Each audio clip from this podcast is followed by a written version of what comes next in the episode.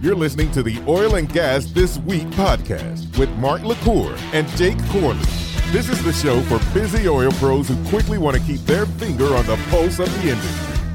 What's going on, guys? Welcome back to another episode of Oil and Gas This Week podcast. You're listening to episode 194. What's up, Mark? It's Super Bowl Sunday. It's Super Bowl Sunday, and Jake, I had to do something that broke my heart. What's that? I had to get rid of my G37. Really? What Yeah, happened? lost the transmission. It was about five grand to repair it. Had 150,000 miles on it, and it just didn't make fiscal sense. So I didn't go buy a new car. I bought two new cars. I really did. So I bought an Infiniti QX50, which is their small SUV because we needed one for work. And then I bought an Infiniti Q60 Red Sport, which is the newer version of my old car. And then Jake, I don't have the car yet. So in my garage right now, because I ordered it as soon as I bought the car, I have new downpipes, a bigger intercooler, new air intakes, performance flash, new exhaust. So I'm gonna go from 400 horses to 500 horses as soon as I bolt all that stuff on. so I'm excited. So it sounds like it's not a bad deal for you then. Well, I, I was going to buy new cars anyway. I just, Jake and the audience, if you don't know this, Jake and I love cars. And when you're a car person, you really form an emotional attachment to the car, which, You really do. yeah. And if you're not a car person, it sounds bizarre. But if you're a car person, you totally get it. So I felt bad. You know, when I went to trade it in, they took it as a trade in. I felt like, you know, like somebody close to me was passing away. And then when I started cleaning out the car, I felt like I was stri- stripping that person's jewelry off of them and just leaving them with a bunch of strangers. It's what I imagine pet people feel like because I'm not really like a, I have pets, but I'm like a super over the top pet person. So imagine just taking your pet somewhere and just trading it in for a new pet. Yeah, it's the same feeling, you know. But I was very lucky. I went back to the dealership to take care of some other stuff, and I saw the person that bought the car. And I got to spend a little time talking to them, and they bought it, and they're gonna put it. They're gonna do it themselves. They're gonna put a used transmission back in it. So you know, now my car is gonna make somebody else happy, which is cool. That's awesome, man. Congratulations. Yeah. So let's see what happens. but it was not a fun thing to have to do. And and the funny thing is, I was all cocky, and I told the salesman, I said, "I bet you've never sold two cars at the same time because I've done four. I was like, "Damn it, I wanted the record." And speaking of record, we got some reviews. This is quick and to the point by KLJD from Malaysia. Cool. Our listeners in Malaysia, big shout out. No fluff, informed opinion. Good work, gents. Love it. And then Bristol Dan from the UK. Love this podcast. I work in oil and gas in the North Sea and love listening to this podcast from across the pond. Keep them coming. Bristol Dan. Oh, we got a third one. Shoot. Just what I need from AEM 1547 from the United States. This podcast is informative across oil and gas, not just a subset. I appreciate that it's short enough to listen to on my commute and get an overview of the happenings. When I want a deep dive, I then can go do the research. Keep up the great work and do not shy away from the politically driven misinformation being fed to the public on this lifeline of modern life. I tell you what, AEM 1547, Jake and I agree with you 100%. We will keep it up. Jake, this is the first Friday Q&A, so let's get into questions. You guys know what that means. You guys write in questions, we answer them. So, first question, we're just going to dive in. So, a lot of you guys may not know this, but we don't take every question that's written in. We get a lot of crazy off the wall stuff. We decided to leave one in, and maybe we can help. It's a glimpse into our daily life. We got a write in from an Ed. He writes, I'm trying to locate a classmate named Michael Market. We are having a class reunion this February 21st, 22nd, and 23rd. If you know of his contact information, please forward this to him. Even if he cannot come, would like to update contact information. Antelope High School class of 1966. So, Jake, we are now the Lost Classmate Finding podcast. That's We kind of cool. man. But I'm telling you, if anybody knows who Michael Market is, he graduated in 1966 from Antelope High School, seriously, send him my way so we can connect him with Edward. Because if we can help somebody find a law classmate, why would we not do it? All right, let's get, into some, let's get into some real questions. So we have a question from Tyler, who's an engineer. He writes, Hey guys, I work a lot around natural gas flaring. I wonder if you know any individuals or companies you can connect me with for crypto mining to use our excess gas as a profit center, or is this something no one else is doing? I think there's an opportunity in natural gas flaring space for cryptocurrency mining. There actually are a few companies who are actually doing it. Crusoe Energy Systems, I believe, is one of them, which is backed by the Winklevoss twins. You've got Petroleum, I believe is the name, another company that's also doing the same thing. And then there's another company that I can't remember their name, but I actually talked to them about five or six months back, and they're also in the space. They're funded. half the teams from oil, half the teams from Silicon Valley.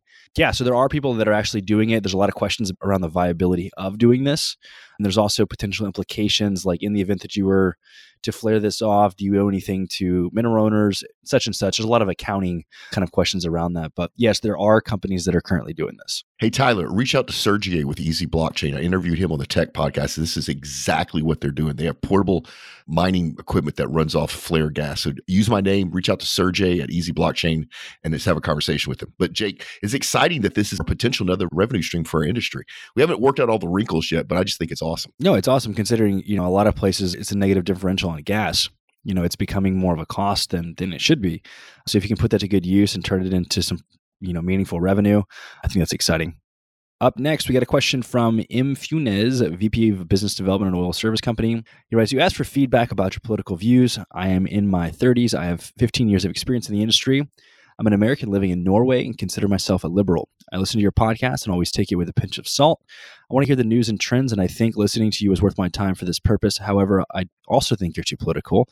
The amount of times you ask people to vote a specific way is not necessary. The amount of times you put down people groups in government with different views is counterproductive. If we want young people to work in our industry, we need to approach the conversation from a consolidation perspective rather than polarizing the landscape. Young people can be Democrats and environmentally friendly and work in the oil and gas industry. Seems you're constantly against these types of people. Jake, have we ever asked anybody to vote? Actually, we have. When there's anti oil and gas state legislation, like in Colorado or, or California, we have asked people to, to, vote the right. So yeah, I'll take that. But the other thing is, you may be surprised of Myth Funes is, is I'm not like this staunch conservative that doesn't like Democrats. I'm a moderate. A lot of the liberal viewpoints, especially socially, I fully support and believe in. I just think the oil and gas industries is taking it on the chin and there are people out there that don't understand our industry that are influencing our politics that's hurting all of us including you if you work in the industry. So you know i do really honestly sincerely appreciate the feedback. I want to know if people think that we're too political on the show because if you listen to it a while you know i've made this statement that i'm going to get much more personally and professionally involved in politics because i just have to to fight for my industry. But i do really appreciate you reaching out and i love norway by the way. It's funny once you get to know me i'm actually not a very political person. I'm not a republican i'm not a democrat. If anything i would align myself with more libertarian but even then, I'm not 100% in that camp. I think if you're 100% in any camp, I just don't think that's realistic. I think we all have differing views on different things, different topics. But one thing that I am definitely pro is our industry. We love our industry. We know the difference that it makes in the world. The abundance of hydrocarbons, especially in the United States, provides us with an amazing life that, you know, it's very easy to see if you go to a third world country that doesn't have that, the difference that it makes in the quality of life. And so I will go to the end of the earth to protect our industry and to educate people on our industry. But in terms of, I'm definitely, you know, I'm not pro Trump, I'm not anti Trump. I'm not, like I said, I'm not Republican or Democratic. So, yeah, I'm unapologetically 100% for our industry. And so, and we'll continue to do that forever. So, but thank you for your feedback. We really do appreciate it. We will try to be a little bit less political moving forward, even though I, I don't. Not me. Like all right, up next, we have a question from Mary. She writes Hi, thank you for all the great information you are providing. My question is regarding the future of the industry. My daughter is going after a degree in petroleum engineering in Texas. Would you recommend such a career in oil and gas to your children? Thanks so much. You want to take it Hell first? yeah. That's not even a hard one because by the time, so my son's 14, by the time my son gets out of school, there's going to be a huge shortage of petroleum engineers. He's going to make big bucks. Yeah, so that's one way to look at it. I think if I was to give advice, my son's only two years old. So it's really really speculative to see what the world's going to be like whenever he's you know old enough to actually work. Let's say he's in his mid 20s but i'm seeing a lot of the writing on the walls that traditional reservoir engineering is becoming and this is not my words this is in the words of actual reservoir engineers that i've worked with and know is that it's almost becoming obsolete due to the democratization of data. And so my suggestion would be and i was actually talking to an engineer the other day would be i know a lot and i've said this i think in the last episode or maybe the one before i know a lot of mechanical engineers that are software engineers and a lot of mechanical engineers that are petroleum engineers. and a lot of mechanical engineers that have done a ton of chemical engineering and so, and so such and so forth. And so I feel like that's a really really safe bet with an emphasis on petroleum engineering in the event that something catastrophic does happen, you know, in the event that you're not an entrepreneur and you are at the mercy of your employer, you're at the mercy of a cyclical business, it is good, like we've been talking about, to kind of just hedge yourself and just provide as much mar- value to the market as possible. So I think that's one way to do it. Also, I think everybody needs to be schooled up on data science, especially in this industry. Most companies are becoming data companies first and foremost, and whatever their actual business is is actually becoming secondary. So if you understand that, I think you can position yourself in a way that, yeah, come into the oil and gas industry. And I'm not saying don't come into the oil and gas industry. I'm just saying you know, in current times when we're seeing a major restructuring, especially in shale, there are going to be a significant amount of layoffs. So just because you have a petroleum engineering degree doesn't mean that you're safe. Okay, so let's. I never want to convey that to anybody, and that's that's true really of any degree. Yeah, you did bring up a good point, Jake, in that the actual degree in petroleum engineer is very niched. It tends to be an upstream specific. That's who tends to hire petroleum engineers. So you do deal with the boom and bust cycles. And, and, like Jake said, you need some other job sets there as well. Mechanical engineering in our industry, though, Jake, is all over the place. You're right. I mean, most subsea engineers start off as a mechanical engineer somewhere. And just like you, I've seen a whole bunch of people that are writing code that are mechanical engineers. So I don't know if you can get a minor in petroleum engineering with a major in mechanical, but I think Jake's advice is very well spoken. And if your daughter does decide to become a petroleum engineer, she does need to pick up some big data skill sets. Absolutely. Alrighty, up to the next one. We have a question from Jonathan, who's a landman. He writes, "Hey, Mark and Jake, love the podcast. I haven't missed a show since finding it a couple years back. Wait, first off, that's amazing. Thank you for your support. That's really, really awesome to hear. Going on, however, I am wondering if you two have any recommendations for a daily oil and gas podcast or an energy podcast in general.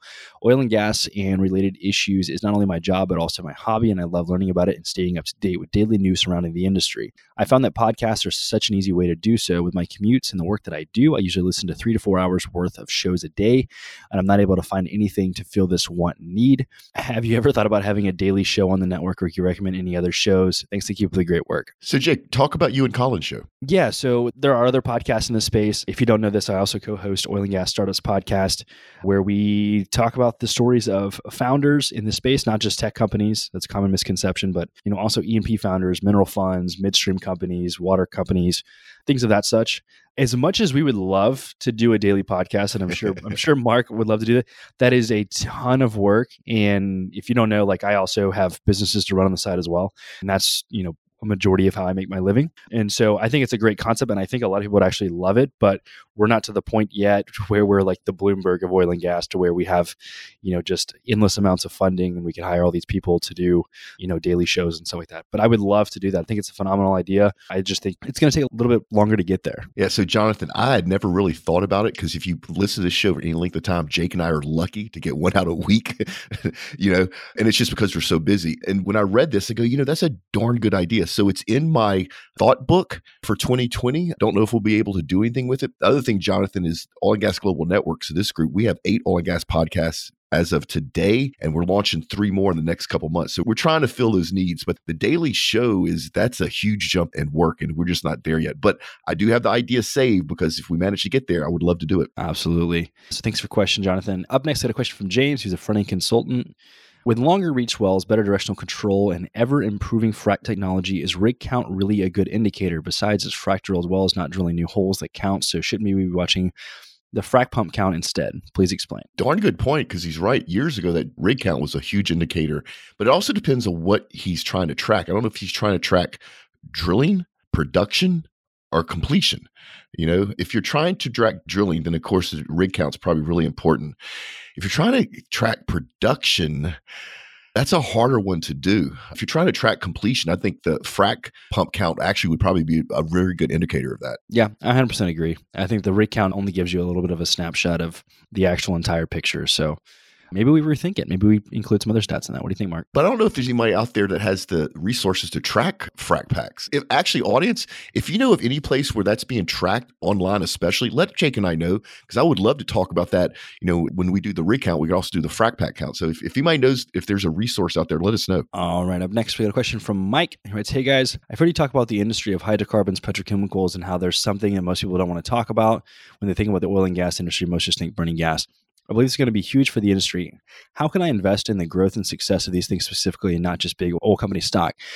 If you have the same advice for methane hydrates, that would be very welcome too. Hey, Jake, is it me or is Mike looking for us to give him investment advice? That sounds a lot like investment advice. I wonder if we should start a, a show, you and I, Mark and Jake's unofficial investment advice. It could be like Mad Money with Jim Cramer. You know, that would actually be fun to do. So, a couple of things, Mike. This is off top of my head. Check out Light, as in visible light, L I G H T polymers. It's some stuff that's coming out of the R and D labs. I think of MIT that's going to commercial production. It's literally imagine plastics that emit light like an LED when you apply power to it. That's going to be revolutionary, and there's no big company that jumped into that yet. But I'm telling you, I think in the future, like like I'm going to invest money in this personally. The other thing with the methane hydrate, that's a really good question. There's two places I would look there. One is I'd go check out Japan. Japan is working with, I think, I may be wrong. I think it's ConocoPhillips on seeing if they can make this commercially viable. And if you don't know what methane hydrate is, basically it's ice that burns. So it's in the bottom of the ocean's floor. It just sits on the bottom of the ocean floor in deep water, and it's literally crystal methane that is the pressure and the, pressure so high and the temperature so low that it literally forms methane ice.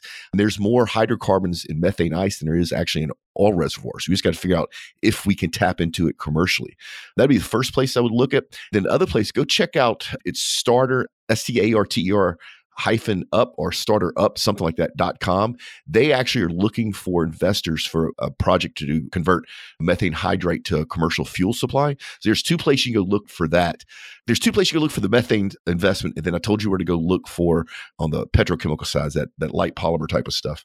Anything you want to throw in there jake? No that's about it man. Yeah we, we try not to give stock investment advice. Up next question from adrian sales rep and logistics supervisor I've been listening to the podcast recently. Great job. So, I'm a sales rep for a company that provides equipment to many leaders in hydraulic fracturing out of the Permian Basin. I'm near the end of my 20s and I've gained interest in the corporate side of the industry. Mm-hmm. I have decided to return to school in order to transition to a more corporate environment. Any advice on this transition? How can I familiarize myself with different career choices? Mark, you're probably better suited to kind of tackle this one than I am. I'm not quite sure what Adrian's asking. So, the corporate side of what she's doing now. So instead of being in the field as a salesperson on the corporate side of hydraulic fracking, or just the corporate side of like the major super majors, I, I guess I could tackle both. First thing, I actually come from a sales background and I actually transitioned into the corporate environment. And I wish I didn't when I was early in my career. I wish I would have stayed a frontline salesperson because you control your destiny. And, you know, if you're a top performer, you get what you want, you get paid very well. It's all under your control. Whereas once you enter the corporate world, you're relying on a whole bunch of other people. And I just didn't like that transition. So there's my two cents on that if you're staying with your company. Now, if you're going back to school and want to get like on the corporate side of the major, super majors, service companies and all that, there's a bunch of different places you can go. You know, we keep talking about all the data science type stuff, but another thing is if you have an inkling for accounting or an inkling for legal, that's something that is always in big demand in the oil and gas industry. Same way with project management. You know, you can become a project manager and get on the corporate side and run mega projects. Now, the interesting thing, Adrian, if you really want to climb the ladder and get in that C suite, as far as I can think, every executive that I personally know in the oil and gas industry has done a time in sales, every single one of them. Because when you get to that level, that ability to communicate to people and convince them to agree with you and work with you, which is what sales is, comes in great play when you're an executive trying to run a company. So I wouldn't be too worried about what you actually get your degree and Get something that fits your personality. And then when you, your final questions, you're asking about different career choices go to one of the job boards. Like RigZone has one. It's a little antiquated as far as the way it looks, but people still post a lot of jobs out there. Also go to LinkedIn and see what companies are looking for. And that should help you, you know, narrow down what you want to do with the rest of your career. Absolutely agree 100%. Up next, we had a question from Stephen, who's VP of Special Projects. He writes, Hey, Mark and Jake, I've been listening for several years and love the podcast. Once again, thank you for listening to the show for that long. It's crazy to think that we've been doing this since end of 2016. You've been doing it longer and people have been listening for years on end. So I don't know what's crazier that which we love y'all, our existing audience, or uh, our new audience that go back and binge listen to us over and over again. I mean, Jake, I love you to death, but I could listen to your voice for 160 hours. Shoot, I'm right there with you. So, okay, going on. One topic that comes up frequently is the continued need for fossil fuels. And my question is along those lines. According to page 83 of BP's 2019 Energy Outlook and several other market studies, the current global consumption of liquids by sources of enduring growth, petrochemicals, feedstocks, aviation, marine fuel, is about 20 million barrels per day, approximately 20% of total consumption. The rest goes towards sources that are more at risk if there's a major technological jump in green energy and battery technology, aka road transport, power generation, stuff like that even if we see robust growth in petrochemicals and marine aviation fuel over the next few decades, those are unlikely to consume more than 35 million barrels a day of liquids. My, here's my question for you: If there's a huge technological breakthrough that reduced demand for liquids in road transportation, fuel, and power industry, such that the global demand dropped from 100 million barrels a day to 70 million barrels a day in 2040, where do you think the 70 million barrels a day would come from and how would it change the structure of the oil and gas industry? This is a great freaking question, Stephen. I mean, this is a really strategic think, thinker type of question. So I'm going to actually just go along with your assumption. And if something major happened, and that something major would probably be a breakthrough in storage technology and also cost, because right now electric vehicles really are only for the wealthy. But if let's say that happens, where would that 70 million barrels they come from. So I'm going to tell you right now that 7 million barrels, which would not be used for transportation, which would be used for petrochemicals, that sort of stuff, needs to be heavy, complex crudes because that's where you get the best yield. And so when I think about it that way, that 7 million barrels probably would still come from Canada, Venezuela, and the Middle east, which is where we get those heavy, complex crudes. Now, if you continue to follow that chain of thought, but if that happened, then things like OPEC would literally disappear because they lost all this demand for their crude because the transportation demand has gone away. And so if that happened, then I think you'd see huge political instability in the Middle East. And so I think it may be crazy enough that some big country like China or Russia may actually prop up, if we haven't done it ourselves yet, prop up Venezuela just so we can get those heavy complex crudes out of Venezuela. And then I think the demand from Canada would be such that the politics up there would change so that they could also get their heavy complex crudes to market. So in some ways, I think it would be a big benefit to Canada and Venezuela if, if I think it out longer longer term wise, because I think OPEC would fall apart. And then you'd have the individual Middle Eastern nations competing. And I guarantee that would start war. And so once all that shook out, I still think it'd be a big chance it'd be coming from Canada to Venezuela. So, what do you think, Jake? As much as I would love to see a major step change in the technology, you know, for especially like battery technology, for example, we're still so far away. I would love to see it. I think that opens up so many new possibilities. You know, I'm a huge technology guy. You know, I love to see the world change. And I think that would open up, you know, I love actually, believe it or not, even as a car guy, I know it sounds kind of blasphemous, but some of the things that they've been able to do with electric cars on the sporty side of things is is absolutely remarkable. Porsche just released their new Taycan uh, Turbo S, which is actually faster than a Bugatti.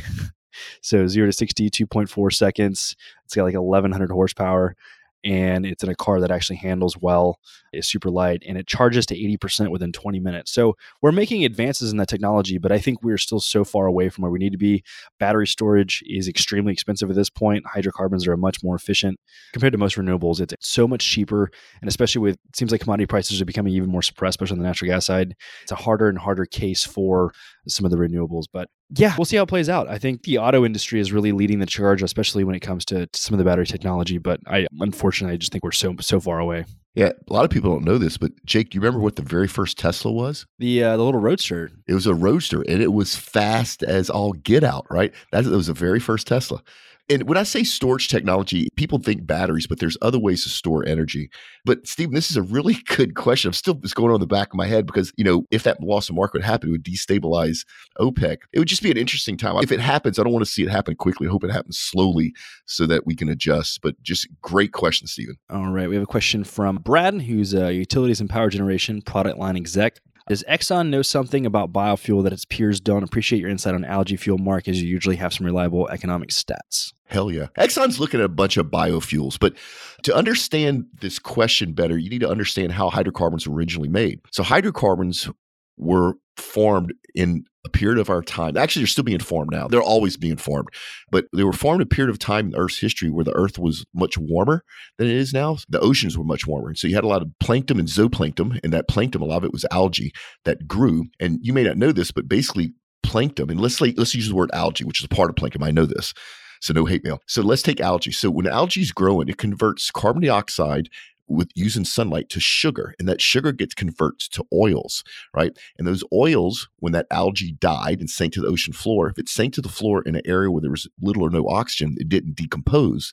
So those oils stayed there and then it, if you put a layer of sediment this is going on in the gulf of mexico right now mississippi's dumping a layer of sediment over non-decomposing algae. Then the earth starts compression and heating that over millions of years and it converts those oils that were started off as sunlight and carbon dioxide into hydrocarbons. So what ExxonMobil's doing and it's a group effort. I can't remember the other companies, but ExxonMobil has been working with a genetic company, and I think the Colorado School of Mines, a couple other people, and they've genetically engineered this algae not only to produce more oil than normal, but to grow in brackish water.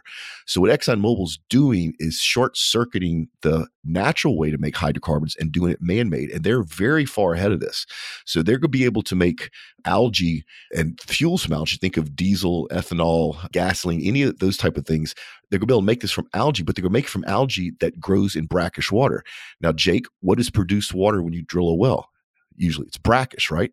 So now Exxon's not only creating fuels, but creating fuels with an algae that can grow places that other algae can't grow. And this is actually a very strong biofuel. The problem with biofuels is it takes a lot of land and takes a lot of water.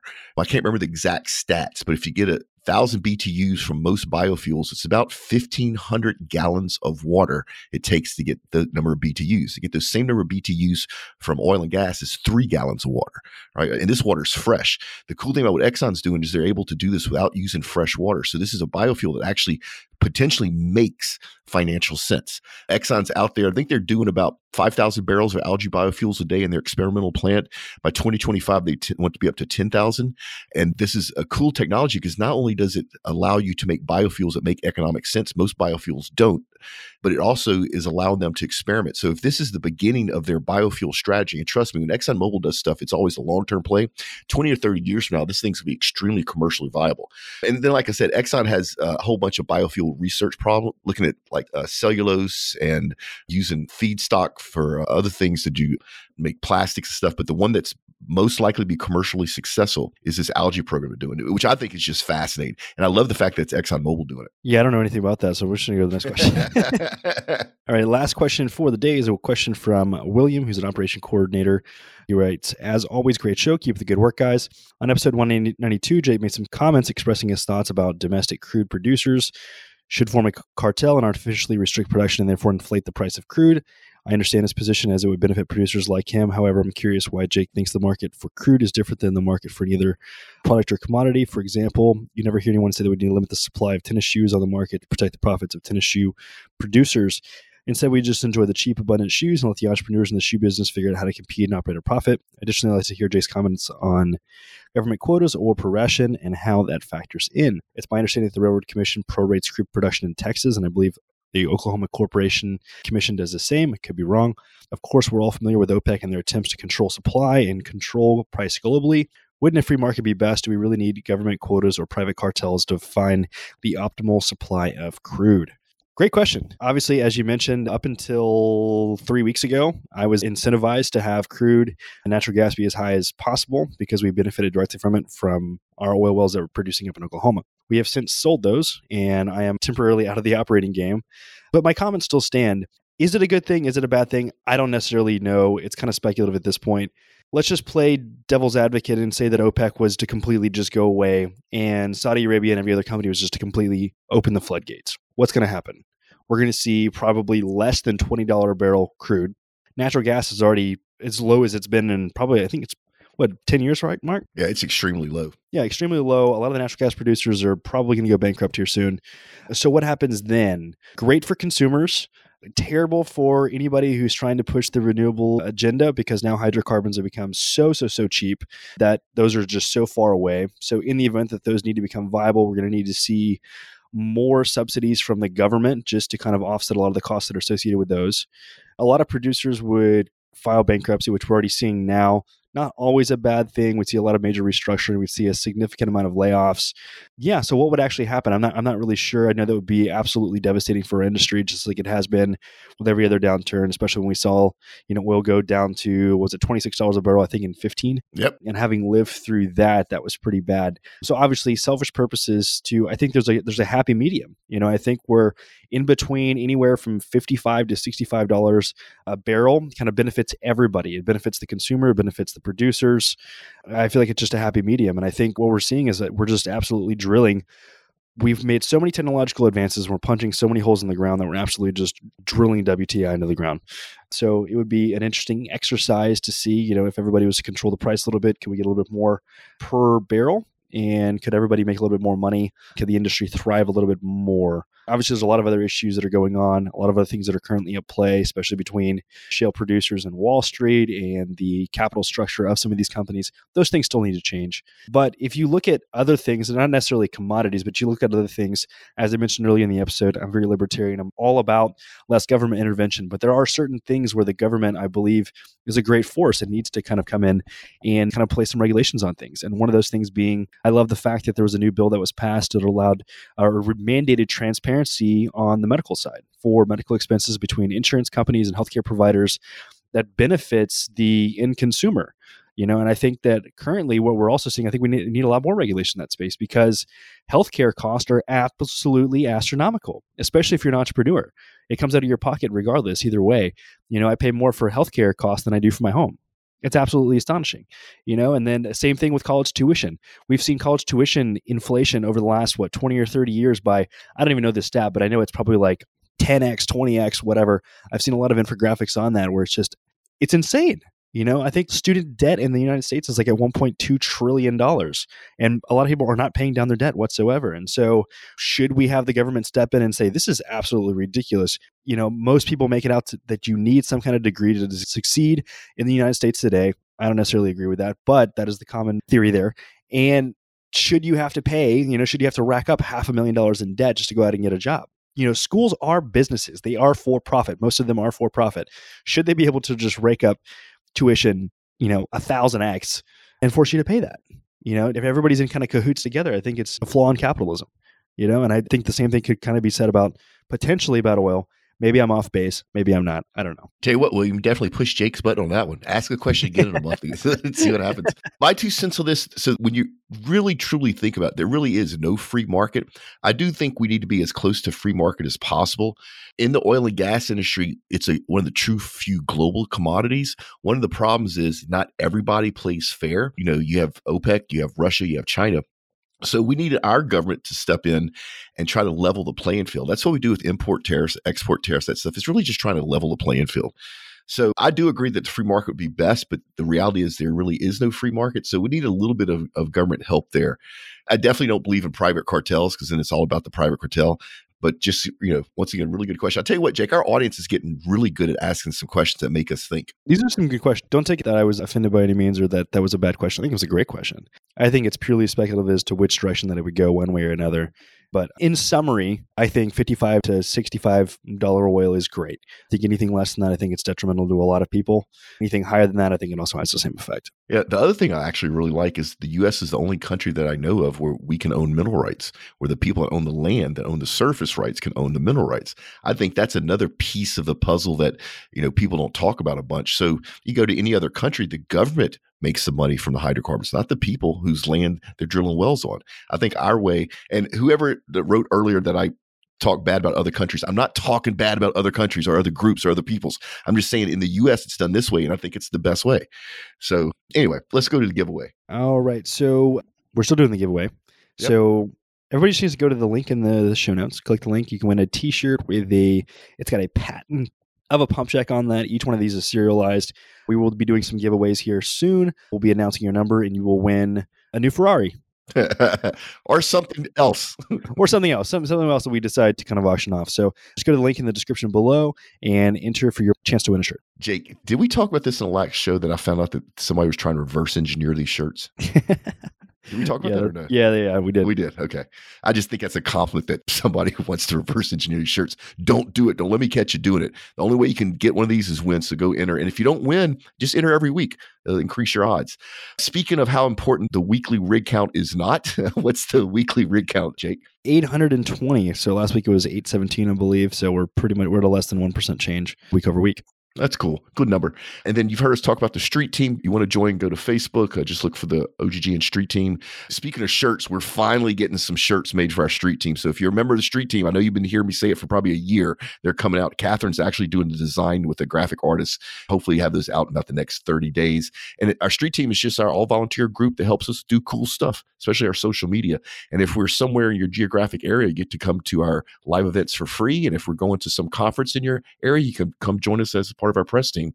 And then if you want to know about all the oil and gas events that are going on, because we got NAPE right around the corner, we got CERAWeek right around the corner, all that sort of stuff's in our monthly oil and gas newsletter. Actually, it's my monthly oil and gas newsletter, but I'll share for free.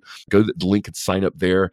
And then if you want Jake and I to come speak at your organization, your club, your actually talked about cars, your car club, whatever, let us know. The other thing we do that's really popular is we bring this podcast live to your event.